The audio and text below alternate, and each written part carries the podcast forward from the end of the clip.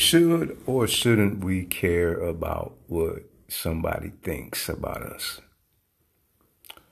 Well, the situation dictates. For instance, if somebody is going for a job interview, doesn't it matter what the person that interviews them thinks about them? Absolutely, right? But there are some times in life when what somebody thinks doesn't matters as it relates to your life because they have the wrong mindset. And because they have the wrong mindset, they do the wrong things. And they end up at the wrong destinations in life. And things go wrong because in some cases they think wrong.